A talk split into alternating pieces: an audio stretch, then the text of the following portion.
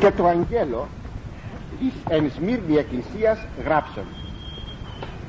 Τάδε λέγει ο πρώτος και ο έστατος ως εγένετο νεκρός και έζησεν.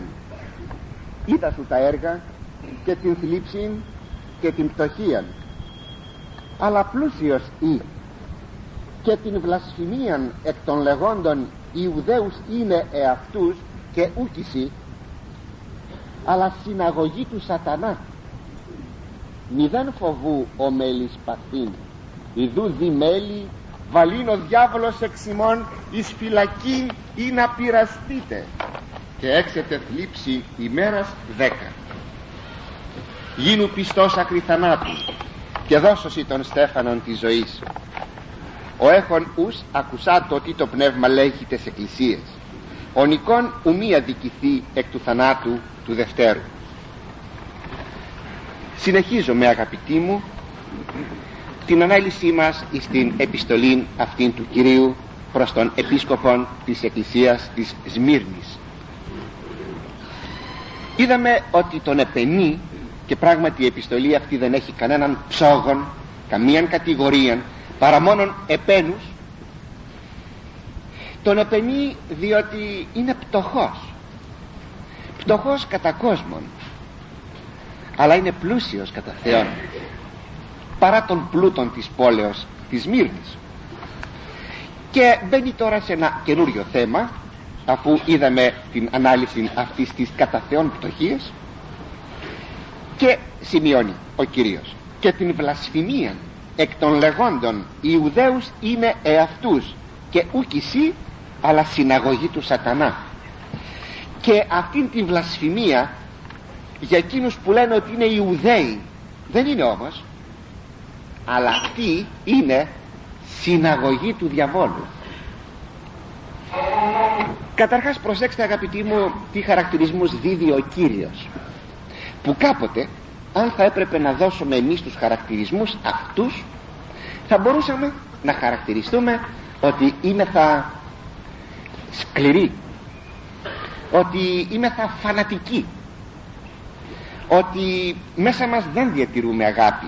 Είναι αυτό σήμερα δυστυχώς το κλίμα όταν μάλιστα πρέπει να ενώσουμε και να μίξουμε τα άμυκτα και έτσι να θέλουν εκείνοι οι οποίοι θα κατηγορούσαν εκείνους που θα ομίλουν σκληρά να θέλουν αυτούς τους ομιλητές να είναι θεϊκότεροι του Θεού και να είναι επίοικέστεροι του Θεού και να είναι ευγενέστεροι του Θεού. Ορίστε. Εάν ο Χριστός ομιλεί έτσι εάν ο Λόγος του Θεού χαρακτηρίζει έτσι εγώ που είμαι ο υπηρέτης του μια φωνή μέσα στους αιώνες που μυριάδες φωνές μίλησαν τον Λόγο του Θεού. Ποιος είμαι εκείνος που θα μιλήσω κατά άλλων τρόπων από το ύφος που ομιλεί ο Κύριος; Ποιος είμαι; Θα μιλήσουμε λοιπόν με το ύφος που ομιλεί ο Κύριος. Πως χαρακτηρίζει; Χαρακτηρίζει αυτούς τους Ιουδαίους συναγωγή του σατανά του διαβόλου. Και ακόμη ότι είναι βλασφημία το να λέγουν αυτοί ότι είναι Ιουδαίοι. Αλλά ας τα δούμε τα πράγματα με τη σειρά τους. Τι είναι αυτή η συναγωγή του σατανά; Η συναγωγή του σατανά κατά το βιβλίο της Αποκαλύψεως είναι η μη πιστεύσασα εις τον Χριστόν αλλά και εις την απιστία θα λέγαμε εμένουσα Ιουδαϊκή συναγωγή. Ο τίτλος Ιουδαίος είναι οπωσδήποτε τίτλος τιμητικός. Αυτός ο Κύριος κατά την ανθρωπίνη του φύση ήτο Ιουδαίος και όταν διαλέγεται με την Σαμαρίτιδα γυναίκα της είπε ότι η σωτηρία είναι εκ των Ιουδαίων. Αλλά αυτός ο τιμητικός τίτλος Ιουδαίος δηλαδή εκ της φυλής του Ιούδα ήταν όχι απλώς όχι απλώς Εβραίος ή Ισραηλίτης αλλά Ιουδαίος. Ο καταγόμενος εκ της φυλής του Ιούδα της βασιλικής φυλής εκ της οποίας θα προήρχεται και ο Χριστός. Γι' αυτό και ο Κύριος είπε στην Σαμαρίτιδα ότι η σωτηρία είναι εκ των Ιουδαίων. Αυτός αγαπητοί μου ο τίτλος εξέπεσε. Απλούστατα διότι οι Ιουδαίοι δεν επίστευσαν εις τον Χριστό και έτσι έμειναν ψηλό ονόματι με τον τίτλο Ιουδαίοι και οι μεν αληθείς Ιουδαίοι εκείνοι οι οποίοι επίστευσαν εις τους προφήτας επίστευσαν εις τον Χριστόν. Αυτοί απετέλεσαν την εκκλησία. Και έτσι η συναγωγή έγινε εκκλησία. Εκείνοι όμως οι Ιουδαίοι οι οποίοι δεν επίστευσαν εις τον Χριστόν αυτοί παρέμειναν η συναγωγή των Ιουδαίων αλλά γιατί δεν πίστεψαν στον Μεσσίαν; Διότι δεν μπόρεσαν να συλλάβουν τους το νόημα των προφητών το νόημα του μηνύματος των προφητών. Ζούσαν μέσα σε μια παχυλότητα αντιλήψεων. Θέλησαν έναν Μεσσία ο οποίος θα τους έδινε πλούτον και εθνική ελευθερία το δυστύχημα για αυτούς είναι ότι έχουν μείνει εις αυτήν την απόψή τους μέχρι σήμερα που αυτή τη στιγμή αγαπητοί μου ομιλούμε. Έτσι αυτή η συναγωγή των Ιουδαίων που δεν έγινε εκκλησία παρέμεινε συναγωγή των Ιουδαίων αυτοί αναμένουν ακόμη τον Μεσσία ως απόγονον του Δαβίδ δηλαδή έναν κοσμικό αρχηγόν και εξουσιαστή όχι απλώς της πατρίδος των αλλά όλων των εθνών. Αλλά επειδή όμως ο Ιησούς είναι ο αληθής Μεσσίας και ο Μεσσίας ήλθε ή ο Χριστός αυτό θα πει Μεσσίας Χριστός ήλθε. Και συνεπώς αφού ήλθε τότε Ματέος αναμένουν.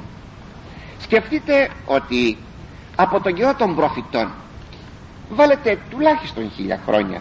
Αν θα πρέπει από τον Μωυσή να ξεκινήσουμε για να μην πω από τον Αβραάμ. Που είναι από τον Αβραάμ μέχρι σήμερα 4.000 χρόνια. Αν πρέπει να ξεκινήσουμε από τον Μωυσέα ο οποίος ομίλησε δια των μεγάλων αυτών προφήτη τον Μεσσία που όποιος δεν θα πίστευε εις αυτόν θα εξολοθρεύεται εκ του λαού του Θεού έχουν περάσει 3.500 χρόνια από τότε. Και το χαρακτηριστικό είναι ότι μέχρι τον 3ο αιώνα π.Χ. έχουμε μία σειρά προφητικών φωνών. Από τον 3ο αιώνα μέχρι σήμερα ήτι 2.300 χρόνια δεν έχει ακουστεί καμία προφητική φωνή. Πού ο Μεσσίας; Απλούστατα ο Μεσσίας ήλθε είδαν οι άνθρωποι αυτοί ότι αργεί ο Μεσσίας να έρθει και σκέφτησαν ότι θα πρέπει θα πρέπει να ερμηνεύσουν διαφορετικά τους προφήτες. Βεβαίως ήδη διαφορετικά τους είχαν ερμηνεύσει και θα πρέπει να μεταθέσουν την ερμηνεία περί του προσώπου του Μεσσίου όχι ως προσώπου αλλά ως λαού. Ο Μεσσίας πια δεν είναι ένα πρόσωπο. Είναι ένας λαός. Είναι ένας λαός ο οποίος θα διαδραματίσει τον ρόλο του Μεσσίου. Ο Ισραήλ λοιπόν ως λαός είναι ο Μεσσίας ο οποίος πρέπει να αναλάβει την διεκδίκηση των δικαίων του από τα έθνη που υποτίθεται ότι τα έθνη κατεπάτεσαν τα δίκαια του μέχρι σήμερα.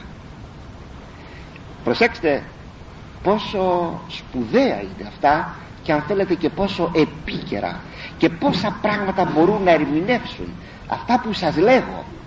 Δεν είναι δικές μου ερμηνείες. Η ιδία η συναγωγή ο ίδιος ο Ισραήλ είναι εκείνος που δίδει αυτήν την ερμηνεία. Δεν τη δίδω εγώ την ερμηνεία αυτή αλλά οι άνθρωποι αυτοί αφού δεν επίστευσαν εις τον Χριστόν επόμενον είναι να βλέπουν τους χριστιανικούς λαούς σε μια προκοπή ακόμη να βλέπουν να έχουν τις πατρίδες των οι χριστιανικοί λαοί. Αυτοί διατελούντες κάτω από μίαν αράν κατάραν.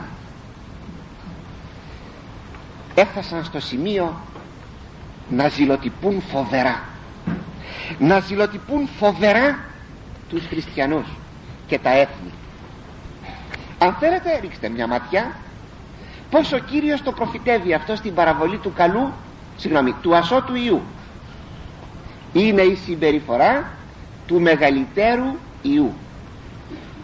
Όταν ξέρετε πολλές φορές τα κηρύγματα όταν αναλύουμε την Κυριακή του ασώτου μένουμε πάντοτε δεν ξέρω γιατί μας είναι συμπαθέστερο το πρόσωπο και δικαιολογημένα.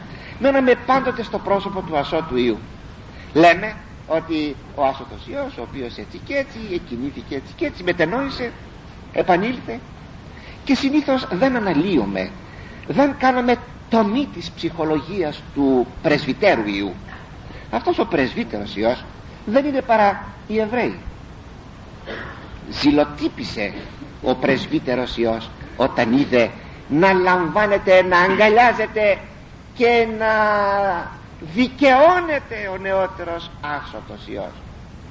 Και ο άσωτος Υιός είναι τα έθνη που έφυγαν μακριά από τον αληθινό Θεό. Και ασώτευσαν ξοδεύοντας την ψυχή τους τη μεγάλη περιουσία την ψυχή τους στην αμαρτία και στην ειδωλολατρία και τώρα ο Θεός καλεί τα έθνη. Θυμηθείτε θυμηθείτε ιστορικά τώρα. Θυμηθείτε όταν ο Απόστολος Παύλος ομίλησε και είπε εις τους Εβραίους στα Ιεροσόλυμα ότι ο Θεός τον έστειλε στα έθνη. Μέχρι την ώρα εκείνη τον ακούν. Μόλις άκουσαν έθνη δαιμονίστηκαν και παίρναν χώμα από κάτω και το πετούσαν απάνω ψηλά. Και έσχιζαν τα ρούχα τους και τα πετούσαν απάνω στον αέρα. Και να φωνάζουν στον λυσία των χιλίαρχων σκότωσέ τον αυτόν τον εξομότη σκότωσέ τον ε αγαπητοί μου αυτή η παραβολή του Κυρίου αυτή η περιγραφή της ψυχολογίας του Ισραήλ έναντι του νεωτέρου Ιού συνεχίζει τώρα πια ιστορικά να πραγματώνεται. Βλέπουμε όταν οι Απόστολοι και συγκεκριμένο ο Απόστολος Παύλος που έχουμε πιο περισσότερο την βιογραφία του στις πράξεις των Αποστόλων τον βλέπουμε. Όταν πηγαίνει στα συναγωγάς να ομιλήσει Χριστόν ή στην Αντιόχεια ή στην, στην Αντιόχεια της Πισιδίας. Όχι της Συρίας αλλά της Πισιδίας έχουμε δύο Αντιόχειες. Στην Θεσσαλονίκη στην Κόρινθο όπου πήγε οι Εβραίοι από πίσω. Από πίσω. Να τον κυνηγούν διαρκώς. Και να μην μπορεί πουθενά να σταθεί ο Απόστολος Παύλος διαρκώς οι Εβραίοι να τον, να τον ε, διώκουν όταν κάποτε βρέθηκε στην Κόρινθο σκοπεύει δια ξηράς να πάει δηλαδή να πάει στη Μακεδονία δια της ε, Θεσσαλίας να πάει η Μακεδονία Μικρά Ασία Συρία Αντιόχεια και Ιερουσαλήμ πιθανώς. Και μαθαίνει. Είχε μάλιστα είχε, όχι πιθανώς στα Ιεροσόλυμα θα πήγαινε γιατί είχε την ευλογία της λογίας. Είχε ε, μαζέψει χρήματα για τους φτωχούς της Ιερουσαλήμ. Και μαθαίνει ότι οι Εβραίοι στον λιμένα των Κεχρέων είχαν ετοιμάσει συνωμοσία θα μπαίνανε και αυτοί στο πλοίο μέσα συγγνώμη. Συγγνώμη συγγνώμη. Θα πήγαινε, θα πήγαινε διαθαλάσσης και θα μπαίνανε και αυτοί στο πλοίο μέσα και εις των δρόμων κάποια νύχτα θα τον άρπαζαν θα τον πετούσαν στη θάλασσα να τον πνίξουν.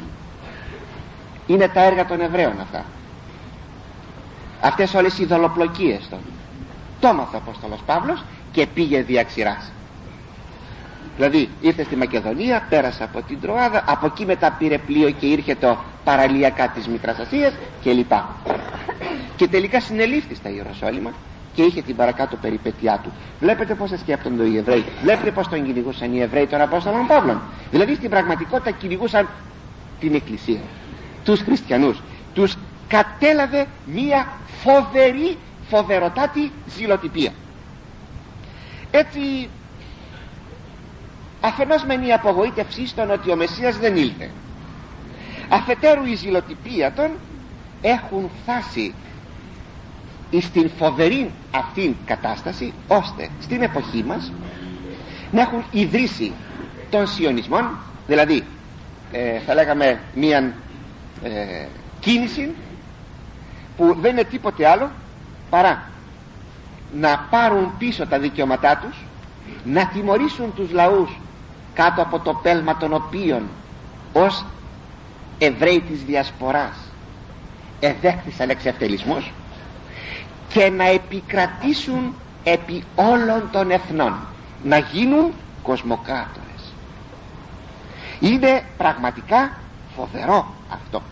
Γι' αυτό ακριβώς αυτός ο διεθνής σιωνισμός που στις ημέρες μας δρά φοβερά δεν είναι τι άλλο παρά μία σκοτεινή δύναμης ή είναι μία δύναμης με πολλά πλοκάμια που έχει αγκαλιάσει ολόκληρη την Ιφίλιο και προσπαθεί να δημιουργήσει πτώση των χριστιανικών λαών και επικράτηση των Εβραίων.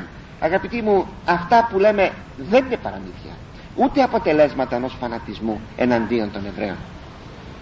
Μόλις πέρσι πότε ήταν αυτός ο ΙΕ ο Οργανισμός Ηνωμένων Εθνών έβγαλε στην επιφάνεια το θέμα σιωνισμός. Ένα ή δύο χρόνια δεν θυμάμαι ένα-δύο χρόνια. Έβγαλε την υπόθεση σιωνισμός είναι φοβερό πράγμα. Εξάλλου μην ξεχνάμε ότι ο μασονισμός ο χιλιασμός και ο οικουμενισμός είναι έργα και ημέρα του σιωνισμού. Είναι έργα δικά του και προσπαθούν να κατακτήσουν τον κόσμο δι' αυτού του τρόπου. Να πολεμήσουν με εσωτερικούς εχθρούς με τους ίδιους τους χριστιανούς οι ίδιοι χριστιανοί να στραφούν εναντίον της πίστεώς των εναντίον της πατρίδας των κλπ. Διότι όταν ένας άνθρωπος γίνεται μασόνος γίνεται χιλιαστής δεν στρέφεται εναντίον της πίστεώς του. Δεν στρέφεται εναντίον, εναντίον της πατρίδας του. Όταν επί παραδείγματι σου λέει Γιαχβέ η Εχωβά η Εχωβά γιατί κύριε θα πεις η Εχωβά η Καινή Διαθήκη έχει καμιά έστω κάπου μια φορά να γράφει το όνομα η Εχωβά γιατί; Δεν το αντιλαμβάνεστε να θα λέγαμε στους χιλιαστάς ότι υπηρετείτε ξένα συμφέροντα. Ότι αυτή τη στιγμή έχει λυσάξει η συναγωγή των Ιουδαίων εναντίον της Εκκλησίας και προσπαθεί να την προσβάλλει. Αλλά το σπουδαίο είναι ότι αυτός ο Κύριος την χαρακτηρίζει αυτήν τη συναγωγή των Ιουδαίων που κινούνται δι' αυτού του τρόπου συναγωγή του σατανά. Νομίζω κεριότερος και χαρακτηριστικότερος. Χαρακτηρισμός δεν θα μπορούσε να δοθεί από αυτόν που δίδει αυτός ο ίδιος ο Κύριος. Αν θέλετε αποκαλυπτικότερος χαρακτηρισμός δεν θα μπορούσε να δοθεί. Και θα δούμε στη συνέχεια γιατί είναι ο αποκαλυπτικότερος χαρακτηρισμός. Πάντως το θέμα είναι ότι αυτοί οι άνθρωποι διεισδύουν δια παντός μέσου. Διεισδύουν στην κρατική μηχανή κάθε λαού κάθε κράτους και προσπαθούν να κρατούν στα χέρια τους την οικονομία των λαών μα και τη διοίκηση θέλετε ακόμη και τον τύπο. Αυτό απεδείχθη ότι κρατούν και τον τύπο. Οι μεγαλύτερες εφημερίδες του κόσμου είναι στα χέρια των Εβραίων. Και γράφουν όπως εκείνοι θέλουν να γράφουν. Πάντα έτσι θέλουν να γράφουν τις ειδήσεις. έτσι αφού είναι στα χέρια τους ο τύπος με αυτόν τον τρόπο προσπαθούν με κάθε τρόπο να κυριαρχήσουν πάνω στον κόσμο. Εξάλλου βλέπει κανείς καθαρά ότι τα πρωτόκολλα των σοφών της Ιών αυτό το βιβλίο που εξεδόθη τον περασμένο αιώνα δεν είναι μύθος. Γιατί βλέπει κανείς ένα προς ένα να πραγματοποιούνται όλα εκείνα τα οποία εγγράφησαν για αυτούς ή καλύτερα απεκαλύφθησαν εκείνα τα οποία αυτοί είχαν σαν σχεδιά τους εναντίον των εθνών. Γιατί όμως ο Κύριος χαρακτηρίζει αυτούς συναγωγή του σατανά; Τους χαρακτηρίζει αγαπητοί μου έτσι διότι απλούστατα γι' αυτό σας είπα ένα αποκαλυπτικός χαρακτηρισμός ότι πίσω από αυτήν τη συναγωγή των Ιουδαίων είναι ο σατανάς. Και όπως ο Κύριος απεκάλεσε κάποτε τον Απόστολον Πέτρον σατανά απλούστατα διότι πίσω από τον Απόστολον Πέτρο ήταν ο σατανάς. Και αν κανείς θα έκανε το θέλημα του σατανά ταυτίζεται με τον σατανά. Και έτσι ο Κύριος με το «Ή παγιοποιήσω μου σατανά» που είπε στον Απόστολο Πέτρον έδινε δύο τοποθετήσεις. Η μία ότι πίσω από τον Απόστολο Πέτρον ο διάβολος και ο διάβολος ήρθε τώρα να πειράξει τον Κύριον διότι την πρώτη φορά που τον πείραξε στην έρημον λέγει το καταλουκάν Ευαγγέλιον ότι τον άφησε άχρη καιρού. Για κάποιο καιρό. Να το τώρα ο διάβολος. Έρχεται. Και όταν λέμε ο διάβολος είναι ο εωσφόρος. Δεν είναι ένας δαίμον. Δεν είναι ένας πονηρός άγγελος. Δηλαδή σατανάς, ε, ο σατανάς ο ένας είναι ο σατανάς. Άλλοι είναι δαίμονες. Ένας είναι. Αυτός ο πρώτος ο εωσφόρος. Αυτός είναι και τώρα έρχεται να πειράξει τον Κύριον διά του Απόστολου Πέτρου. Δεν τα κατάφερε όμως γιατί ο Απόστολος Πέτρος μετενόησε. Συνήλθε. Ηρνήθη παρακάτω. Συνήλθε πάλι. Ο Ιούδας είναι εκείνος ο ταλέπορος που έγινε θύμα του διαβόλου. Όμως το ένα είναι αυτό. Αποκαλύπτει ότι πίσω από τον Απόστολο Πέτρο είναι ο σατανάς. Και το δεύτερο ότι ο Απόστολος Πέτρος ήταν όργανο του σατανά. Ε λοιπόν με το να πει ότι αυτή είναι η συναγωγή του σατανά θέλει να πει δύο πράγματα. Πρώτον ότι πίσω από τους Εβραίους δρούν δρά ο διάβολος. Αλλά επειδή όμως γίνονται όργανα του διαβόλου αυτοί τότε ταυτίζονται με τον διάβολο γίνονται και αυτοί διάβολοι θα λέγαμε σατανάδες γίνονται και συνεπώς τους αποκαλεί ευστοχότατα συναγωγή του σατανά είναι φοβερός χαρακτηρισμός αυτός αγαπητοί μου. Συναγωγή του σατανά. Δεν τον λέγω εγώ. Τον λέγει ο Κύριος. Ας προσέξουμε. Ας προσέξουμε. Αλλά τι να πει κανείς. Ρίξτε μια ματιά στον δεύτερο ψαλμό μα θα πάτε σπίτι σας. Εκεί λέγει ότι στρέφονται τα έθνη και δεν είναι τι άλλο παρά όλοι εκείνοι οι οποίοι γίνονται όργανα των σιωνιστών εναντίον του Θεού και εναντίον του Χριστού. Κάνει σαφή διάκριση του Θεού και Χριστού για να δείξει τον Θεόν Πατέρα ή τον Άγιον Τριαδικών Θεών και τον Χριστόν Κυρίου δηλαδή των Θεάνθρωπων Ιησούν. Και θα στραφούν εναντίον των και τότε λέγει ο Θεός εκγελάσετε αυτούς και τότε ο Χριστός λέει στο δεύτερο ψαλμό θα τους συντρίψει αυτούς όπως συντρίβει ένας κεραμεύς με ένα σιδερένιο ραβδί τα κεραμικά του. Με πόση ευκολία ένα τσουκάλι μία στάμνα όταν έχουμε ένα σιδερένιο ραβδί το σπάζουμε με τον ίδιο τρόπο θα τους, θα τους συντρίψει αυτούς ο Κύριος. Και εκγελάσετε αυτό το εκγελάσετε είναι φοβερό να σε γελάσει ο Θεός. Δηλαδή να σε κοροϊδέψει ο Θεός. Να πει ταλέπορε φτωχέ έρχεσαι να πολεμήσεις μαζί μου να γελάσει ο Θεός εις βάρος σου. Είναι φοβερό πράγμα. Γιατί βλέπει τα τεχνάσματα τα δαιμονικά αυτά τεχνάσματα ο Θεός στους Εβραίους τα βλέπει αυτά. Και λέγει ταλέποροι Εβραίοι διαβάστε παρακαλώ αυτό το ψαλμό είναι προφητικότατος. Αναφέρεται ακριβώς ίσως, ίσως τώρα λέμε αλλά μηδέν φοβού ο μέλης παθήν.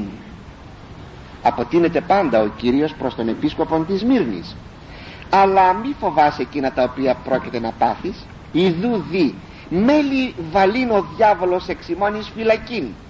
Ή να πειραστείτε και έξετε θλίψη ημέρας δέκα. Να πρόκειται ο διάβολος να βάλει μερικούς από εσάς στη φυλακή για να υποστείτε δοκιμασία και θα έχετε θλίψη για δέκα ημέρες. Δηλαδή εννοεί εδώ νέα θλίψη όχι την προηγουμένη της πτωχίας που λέγει βλέπω τη θλίψη σου και την πτωχία σου και την υπομονή σου νέα θλίψη η οποία θα είναι υπό τη μορφή του διωγμού και η οποία προαναγγέλλεται στην εκκλησία της Μύρνης. Είναι χαρακτηριστικό πάλι εδώ ότι τον διωγμόν αυτόν τον παρασκευάζει ο διάβολος. Αλλά όργανα του πάλι θα έχει τους Ιουδαίους. Εδώ είναι το χαρακτηριστικό. Οι οποίοι εδώ χαρακτηρίζονται όπως είδαμε μια συναγωγή του σατανά. Ή αν θέλετε να το πούμε αλλιώτικα αντισυναγωγή του Θεού κατά το αντίχριστος. Αντισυναγωγή αντιεκκλησία του Θεού. Αλλά υπό των σχηματικών αριθμών 10 υποδηλούται εδώ ότι ο διωγμός θα είναι μιας βραχίας διαρκείας. Δεν θα είναι δηλαδή πολύ καιρός. 10 ημέρες σχηματικός αριθμός προσέξτε θέλω παρακαλώ να σας εισαγάγω σιγά σιγά στο να καταλάβετε την έννοια των σχηματικών αριθμών. 10 παρθένοι λέγει στην παραβολή των παρθένων. 5 ήσαν μωρέ και 5 φρόνιμοι. Γιατί 10 και γιατί μετά 5 και 5 για να μην βάλεις στο μυαλό σου αριθμούς. Είναι σχηματικός ο αριθμός. Γιατί ρώτησαν κάποτε τον Κύριο Κύριε πολύ, πολύ ισοζόμενοι και ο Κύριος απήντησε αγωνίζεστε εις ελθύν ούτε λίγοι ούτε πολλοί. Αγωνιστείτε να μπείτε δια της στενής πύλης δεν είπε πως θα σωθούν. Έτσι όταν βάζει την παραβολή αυτή οι μεν σώζονται οι δε δεν σώζονται οι μεν εισέρχονται στη Βασιλεία του Θεού. Εμέν εδέ δεν εισέρχονται στη Βασιλεία του Θεού. Για να μην πει κανείς τι ποσοστά άραγε θα είναι ε, σωτηρίας βάζει 5 και 5 σύνολο 10 σχηματικός είναι πως αριθμός. Που σημαίνει ότι δεν μπορείς να βγάλεις από τον αριθμό τίποτα. Έτσι και εδώ βάζει 10 ημέρες. Δεν είναι 10 ημέρες. Είναι απλώς ημέρες. Αλλά ο αριθμός 10 δείχνει ότι δεν θα είναι κάτι πάρα πολύ. Αντιθέτως όταν λέγει χίλια χρόνια θα το βρούμε όχι φέτος χίλια χρόνια θα βασιλεύσει ο Χριστός στη γη το οποίο παίρνουν οι χιλιαστέ και λέγουν ότι θα βασιλεύσει ο Χριστός χίλια χρόνια εδώ στη γη και θα γίνει η Ανάσταση των νεκρών κλπ κλπ. Ο αριθμός χίλια είναι σχηματικός. Και δεν σημαίνει χίλια αλλά σημαίνει ο χρόνος της Εκκλησίας. Ήτι ο χρόνος που βασιλεύει ο Χριστός επάνω στη γη πραγματικά από την πρώτη του παρουσία έως τη δευτέρα του παρουσία. Αυτά είναι τα χίλια χρόνια. Αλλά θα σας πω αν θα με ρωτήσετε και πότε θα έρθει ο Χριστός στη γη δεν το ξέρω. Λοιπόν ο περικλειόμενος μεταξύ των δύο παρουσιών πρώτης και δευτέρας χρόνος αυτός είναι τα χίλια χρόνια. Δηλαδή σχηματικός αριθμός. Γιατί εδώ χίλια χρόνια και εδώ δέκα μέρες γιατί οι δέκα μέρες είναι κάτι λίγο για την εκκλησία της Μύρνης ενώ τα χίλια χρόνια είναι πολλές εκατοντάδες χρόνια. Και πράγματι μέχρι αυτή τη στιγμή έχουν περάσει δύο χιλιάδες χρόνια. Θέλω καλά να χωνέψετε το θέμα σχηματικός αριθμός για να μην σας πλανούν οι αιρετικοί.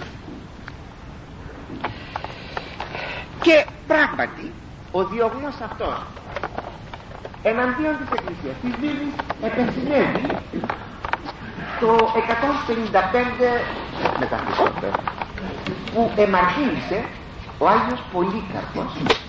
Επίσκοπος Μύρνου βέβαια δεν ήταν ο Άγιος Πολύκαρπος πρώτος επίσκοπος Μύρνης αλλά όμως ο διωγμός αυτός ξέσπασε την εποχή του Αγίου Πολυκάρπου Σμύρνης αλλά δεν υπόψη ότι ο Άγιος Πολύκαρπος όταν εγγράφεται η Αποκάλυψη ήταν και σε μεγάλη ηλικία. Δεν ξεχνάτε γιατί ήταν πολύ μεγάλη ηλικία όταν εναρτήρισε αν λοιπόν η Αποκάλυψη εγγράφει το 95 και εδώ έχουμε το μαρτύριο του το 155 είχαν περάσει 60 χρόνια αλλά ο Άγιος Πολύκαρπος έζησε παραπάνω από 80 χρόνια. Αν λάβουμε υπόψη που λέγει εκεί όταν εκλήθη να αρνηθεί τον Χριστό και λέγει 80 τόσα χρόνια υπηρετώ εγώ τον Κυριό μου και σε τίποτα δεν με ηγήθησε τώρα αυτά τα 80 τόσα χρόνια τι ήσαν; Ήσαν χρόνια που υπηρετούσε τον Κύριο με την έννοια του πυργού ή με την έννοια ότι εγεννήθηκε χριστιανών τουλάχιστον έγινε εξ απαλών των χριστιανών. Όπως και να έχει το πράγμα ήταν πολύ μεγάλη ηλικία άνθρωπος. Συνεπώς στο πρόσωπό του αγαπητοί μου βρίσκομαι την πραγμάτωση του διωγμού. Και έτσι η θανάτωσή σου στις 23 Φεβρουαρίου του 155 το δε μαρτυρολόγιο του είναι το αρχαιότερο μαρτυρολόγιο που σώζεται μέχρι σήμερα είναι χαρακτηριστικό ότι στον διωγμόν αυτών που έγιναν αντίον της Εκκλησίας της Μύρνης επρωτοστάτησαν οι Ιουδαίοι. Και όπως το λέγει ο Κύριος και ειδοποιεί έτσι πραγματοποιήθηκε. Ακούστε τώρα πως σημειώνει ο βιογράφος του Αγίου Πολυκάρπου. Λέγει στο μαρτυρολογιό του άπαν το πλήθος εχνώνται και Ιουδαίων και αυτά λέγει τα υπέβαλαν και τα ενίσχυαν οι Ιουδαίοι. Και λέγει παρακάτω η βιογραφία ότι όταν εθανατώθη διότι η φωτιά δεν τον έκαιγε τον Άγιον Πολύκαρπον και τότε διαξύφως τον εθανάτωσαν και το αίμα του έσβησε τη φωτιά οι Εβραίοι είπαν εις τους ιδωλολάτρες μη πάρουν το σώμα του οι χριστιανοί και τότε δημιουργήσουν καινούριων Χριστών και τότε ζήτησαν από τους ιδωλολάτρες από τον διοικητή της πόλης να πάρουν αυτή το σώμα να το κάψουν και σημειώνει εκεί ο Ιερός βιογράφος όπως είναι η συνήθεια των Εβραίων να πρωτοστατούν σε τέτοια έργα. Χαρακτηριστικών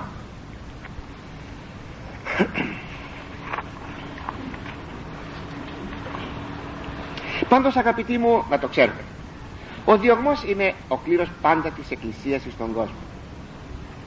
Εκκλησία διοκομμένη είναι απόδειξη ότι βρίσκεται σε ορθή οδόν και έχει χάρη από το Θεό. Εκκλησία που δεν διώκεται και συμμαχεί με τις κοσμικές δυνάμεις ήδη έχει αποδοκιμαστεί από τον Χριστό αυτό το βλέπουμε σαφέστατα πως εδώ ο Κύριος επενεί τους διοκομμένους χριστιανούς. Και πρέπει να ξέρουμε να το ξέρουμε αυτό να το μάθουμε πολύ καλά ότι κάποια ημέρα δεν ξέρω αν είναι κοντινή ή μακρινή ετοιμάζεται ο μεγάλος διωγμός εναντίον της Ορθοδοξίας. Ο μεγάλος που με τα πιο μελανά χρώματα μας περιγράφει των διωγμών αυτών ολόκληρο το βιβλίο της Αποκαλύψεως. Ας ετοιμαζόμαστε. Γίνου πιστός άχρη θανάτου και δώσωση των στέφανων της ζωής. Ο έχων ους ακουσάτο ότι το πνεύμα λέγει τις εκκλησίες. Ο νικόν ουμή δικηθεί εκ του θανάτου του Δευτέρου. Εδώ είναι ο επίλογος της επιστολής γίνε πιστός μέχρι θανάτου και θα σου δώσω το στεφάνι της ζωής. Μείνε πιστός αφοσιωμένος. Και πράγματι αγαπητοί μου μόνον ο αληθινός μαθητής του Χριστού μένει πιστός έως των τελικών σκοπών. Και αυτή η αφοσίωση στον Χριστόν πρέπει να είναι μέχρι θανάτου αυτό το μέχρι θανάτου σημαίνει τόσον. Η ζωή να τερματιστεί κατά φυσικών τρόπων και να μείνει πιστή στο Χριστό όπως τα λέγαμε πέθανε αυτός ο άνθρωπος με φυσικών θάνατων και έμεινε πιστός σε όλη του τη ζωή. Όσο και όταν απαιτηθεί να δώσει τη ζωή του στον θάνατον για την αφοσίωσή του και την αγάπη του προς τον Χριστό. Δηλαδή να τερματιστεί η ζωή του βίαια αυτό θα πει γίνου πιστός μέχρι θανάτου. Δηλαδή μέχρι την τελευταία στιγμή της ζωής σου και ακόμη και αν απειληθεί η ζωή σου με θάνατο μείνε πιστός. Επάνω σε αυτό θα γράψει ο Απόστολος Παύλος στην προς Εβραίους επιστολή του το εξής το οποίο δεν ξέρω αγαπητοί μου αν θα μπορούσαμε να αντέξουμε να το ακούσουμε. Τι μπορεί να προτρέπει και να λέγει το Ευαγγέλιο πάντως η περικοπή αυτή είναι από εκείνες που ακούγονται στην Εκκλησία και δεν μπορεί να πει κανείς ότι δεν την ήκουσε στην Εκκλησία. Ούπο μέχρι σέματος αντικατέστηται προς την αμαρτία ανταγωνιζόμενη λέγει εις το 12ο κεφάλαιο στίχος 4 ακόμα δεν φτάσατε να δώσετε το αίμα σας αγωνιζόμενοι εναντίον της αμαρτίας. Ναι αγαπητοί μου δεν φτάσαμε ακόμη. Και εγώ που σας ομιλώ και εσείς που με ακούτε δεν φτάσαμε ακόμη να δώσουμε το αίμα μας αγωνιζόμενοι εναντίον της αμαρτίας. Και αυτό το εναντίον της αμαρτίας είναι είναι πολύ σοβαρό. Στη βιογραφία του Αγίου Ιωάννου του Εκμονεμβασίας που εμαρτύρησε εδώ εδώ στην Λάρισαν και που Άγια Λειψανά του βρίσκονται στον όνομα των Αγίων Τεσσαράκοντα Μαρτύρων εδώ στην Λάρισα παρατηρούμε το εξής. ο Τούρκος που τον είχε δούλον τον πιέζει να φάει 15 Αύγουστο να φάει κρέας. Δεν του δίνει ψωμί για να μην φάει το ψωμί και δεν φάει το κρέας του βάζει κρέας. Εκείνος δεν τρώγει. Η μητέρα του που ήταν και αυτή δούλη παρακαλεί και λέγει παιδάκι μου δεν πειράζει φάε κρέας όχι έλεγε εκείνος μιμούμενος πραγματικά τους επτά μακαβαίους οι οποίοι εμαρτύρησαν μαρτυρικότατον οδυνηρότατον θάνατον γιατί λέτε να μην φάνε χοιρινό κρέας θα έλεγαν οι άνθρωποι της εποχής μας για κοίταξε στενοκεφαλιά για κοίταξε στενοκεφαλιά εδώ και να σου μυρίσει λιγάκι το κρέας πέφτεις αμέσως αυτό λέει ο Απόστολος Παύλος ούπο αντικατέστητε. Ακόμη δεν φτάσατε να αγωνιστείτε μέχρι αίματος εναντίον της αμαρτίας. Γιατί έφτασε αυτός ο αγάς που είχε δούλον τον Άγιον Ιωάννη να πάει να τον, να τον τρυπήσει με το σπαθί του. Και δεν τον βρήκε βεβαίως σε τρόπο να τον φωνέψει την ίδια στιγμή και πέθανε ύστερα από δύο ημέρες. Καταλαβαίνετε τι πόνος. Ε μπορούσαμε να πούμε μπορούμε να πούμε ότι πραγματικά ο Άγιος Ιωάννης αγωνίστηκε μέχρι αίματος. Εμείς ο Θεός να μας βοηθήσει. Όταν λέμε το όχι στην αμαρτία δεν ζητιέται σήμερα το αίμα μας. Γι' αυτό αγαπητοί μου ας κάνουμε λίγο προσπάθεια να αγωνιζόμεθα εναντίον της αμαρτίας. Πάντως το θέμα είναι ότι μόνο μέχρι μόνον για εκείνους που μέχρι θανάτου αγωνίζονται δίδεται ο Στέφανος της ζωής. Αυτό το λέει ωραία Ευαγγελιστής Ιωάννης στο ίδιο βιβλίο της Αποκαλύψεως στο 12ο κεφάλαιο στίχος 11 και λέγει και αυτοί ενίκησαν αυτόν τον σατανάν διότι ο σατανάς έβαλε την δοκιμασία αυτή. Όργανα του οι Εβραίοι. Ταλέποροι Εβραίοι άξιοι πολλών δακρύων αλήθεια. Δια το αίμα του αρνίου και δια των λόγων της μαρτυρίας αυτών. Και ούκοι γάπησαν την ψυχή αυτών άχρη θανάτου. Δεν αγάπησαν τη ζωή τους μέχρι θανάτου. Και αυτός ο Στέφανος της ζωής είναι η άκτιστος δόξα. Στεφάνι ξέρετε το στεφάνι είναι πάντοτε το σύμβολο της ε, δόξης το, σύμβολο της νίκης, της επιτυχίας. Και επειδή εδίδοντο μεγάλη αγωνιστική αγώνες στην Σμύρνη υπήρχε στάδιο μεγάλο η εικόνα είναι παρμένη από εκεί και ομιλεί περί του Στεφάνου. Αλλά τι Στεφάνου; Από ελιά από δάφνη το στεφάνι της ζωής. Το στεφάνι δηλαδή της αιωνίου ζωής.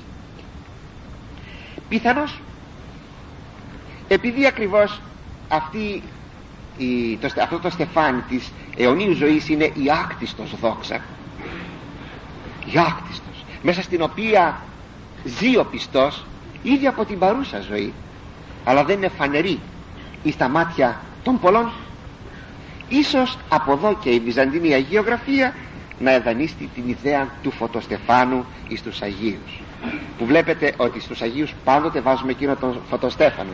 Τι είναι αυτός, αυτό το φωτοστέφανο; Δεν είναι τίποτε άλλο παρά το στεφάνι της δόξης της δόξης, του ακτίστου φωτός της αιωνίου ζωής. Ο Νικόν ουμή δικηθεί εκ του θανάτου του Δευτέρου. Αυτά στον επίλογο της επιστολής είναι επαγγελίες υποσχέσεις. Αυτός που θα νικήσει δεν θα ζημιωθεί από τον θάνατο των δεύτερων. Ποιος είναι αυτός ο θάνατος ο δεύτερος και ποιος είναι ο πρώτος ο θάνατος; Ο πρώτος θάνατος θεωρείται αγαπητοί μου αυτός ο κοινός θάνατος στον οποίο, στον οποίο υποκείμεθα όλοι. Αν θέλετε αυτός που λέμε ότι είναι ο βιολογικός θάνατος. Αυτός που λέμε ότι είναι ο χωρισμός της ψυχής από το σώμα. Αυτός είναι ο πρώτος θάνατος. Είναι αυτό το κοινό χρέος που έχουμε να δώσουμε όλοι μας που θα πεθάνουμε όλοι μας. Αυτός λέγεται πρώτος θάνατος. Και όλοι οι Άγιοι πέθαναν τον πρώτον αυτόν θάνατο ο δεύτερος θάνατος ποιος είναι; Ο δεύτερος θεωρείται ο αιώνιος χωρισμός της ψυχής από το Θεό. Προσέξτε δεν είναι όμως ο χωρισμός της ψυχής από το Θεό μόνο. Μέχρι που να γίνει η Ανάσταση των νεκρών είναι ο αιώνιος χωρισμός της ψυχής από το Θεό.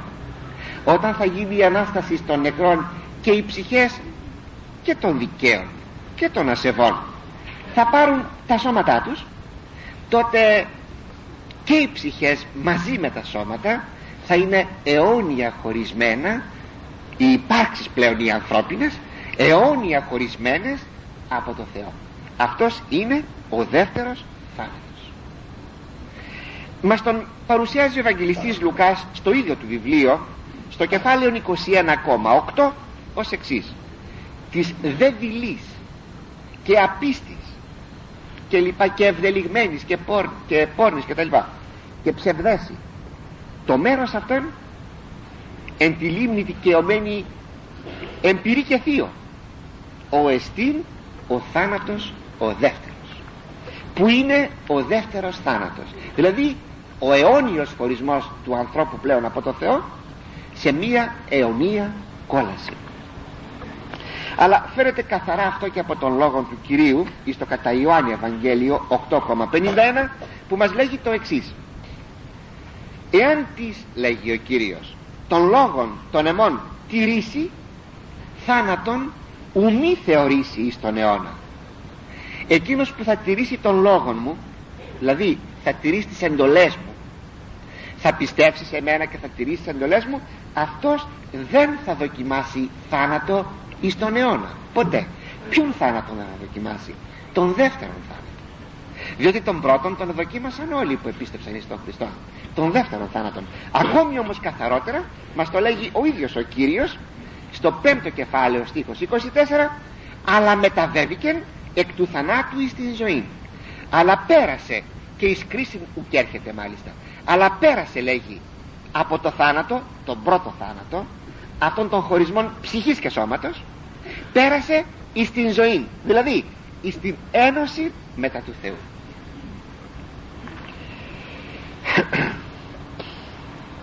εδώ αγαπητοί μου τελειώνει η πολύ ωραία η γεμάτη από επένους επιστολή προς τον επίσκοπο της Μύρνης που ήταν τόσο ο πρώτος επίσκοπός της ο Άγιος Βουκόλος όσο και ο Άγιος Πολύκαρπος που εμαρτύρησε και πραγματώθη αυτή, αυτός ο διωγμός των δέκα ημερών δηλαδή ο λιγοχρόνιος αυτός διωγμός ο Άγιος αυτός πατήρ ο Άγιος Πολύκαρπος που επενείται από τον Άγιον Ιγνάτιο από τον Άγιον Ειρηναίον και από άλλους πατέρες της Εκκλησίας μας.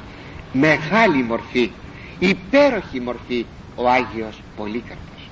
Αν θέλετε ρίξτε μια ματιά στη δική του, μια δική του επιστολή που στέλνει στους Φιλιππισίους όσο και την επιστολή του Αγίου Ιγνατίου που στέλνει εις τον Άγιον Πολύκαρπον πως τον αποκαλεί. Και τι λέγει και ο Άγιος Ειρηναίος για τον Άγιον Πολύκαρπον.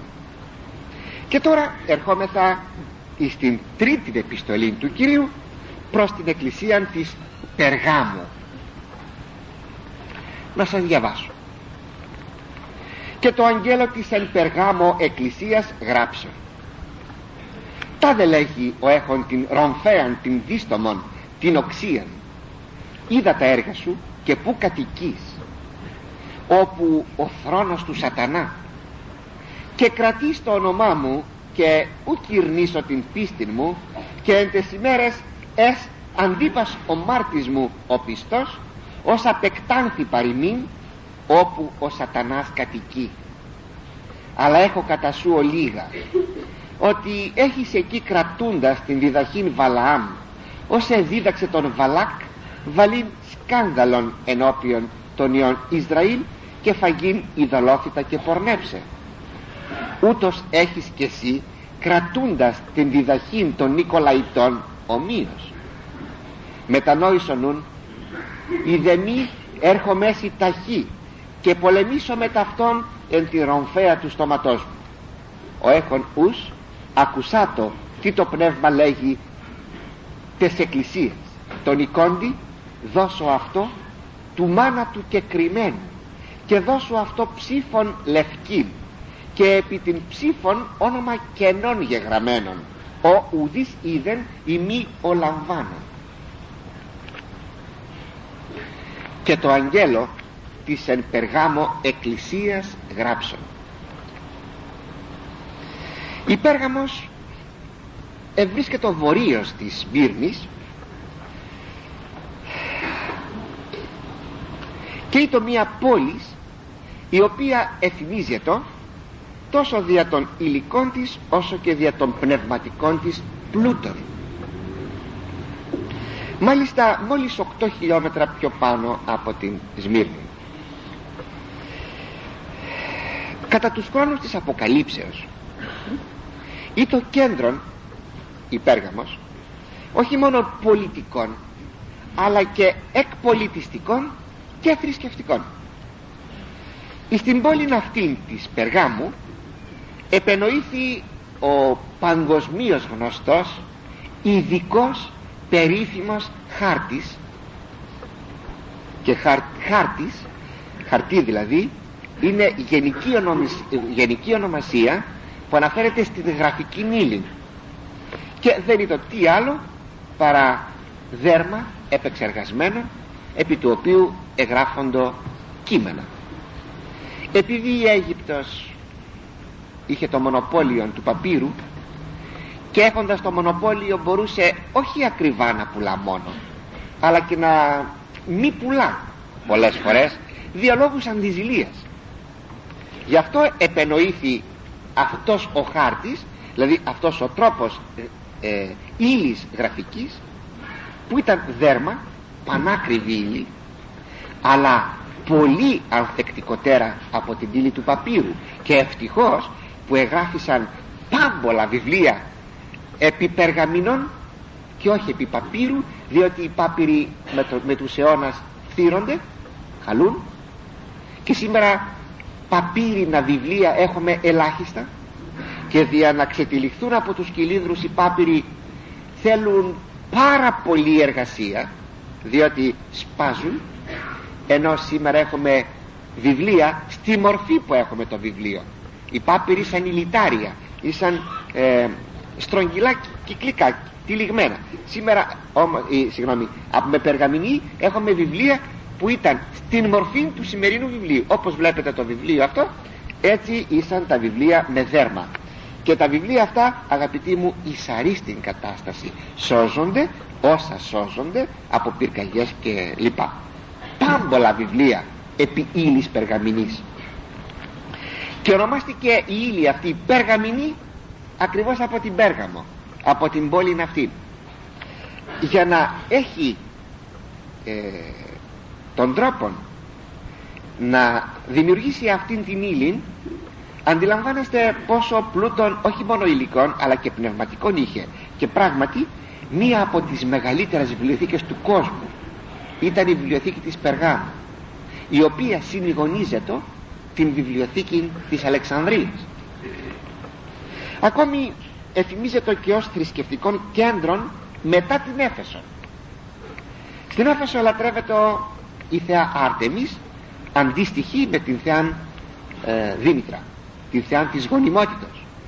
Εδώ στην Πέργαμον ελατρεύεται ο Ζεύς.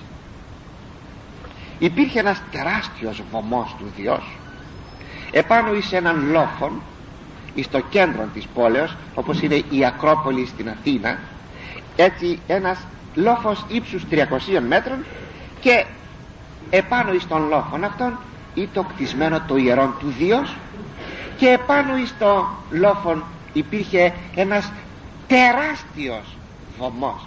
Ο μεγαλύτερος που ποτέ υπήρξε από τους βωμούς της γης.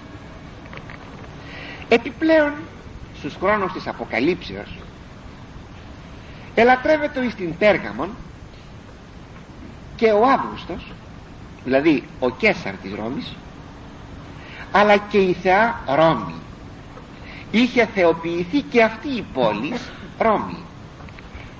Και ακόμη ελατρεύεται και ο Ασκληπιός.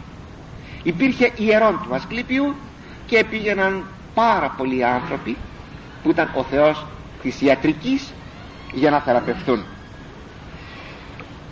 Αφού λοιπόν ελατρεύεται εκεί εις αυτήν την πόλη η Θεία Ρώμη και ο εκάστοτε Κέσαρ ο εκάστοτε ε, αυτοκράτορ θα λέγαμε ότι η πόλη αυτή θεωρείται όχι απλώς μόνο ειδωλολατρική όχι μόνο κέντρο μιας πολλής ε, πλατιάς ειδωλολατρίας αλλά και μιας κεσαρολατρίας.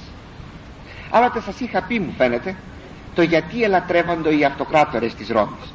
Για λόγους εθνικής ενότητος γι' αυτό όταν οι χριστιανοί δεν προσέφεραν θυσίαν εις τον Θεό αυτοκράτορα εθεωρούντο, εθεωρούντο ότι έκαναν έγκλημα εσχάτης προδοσίας.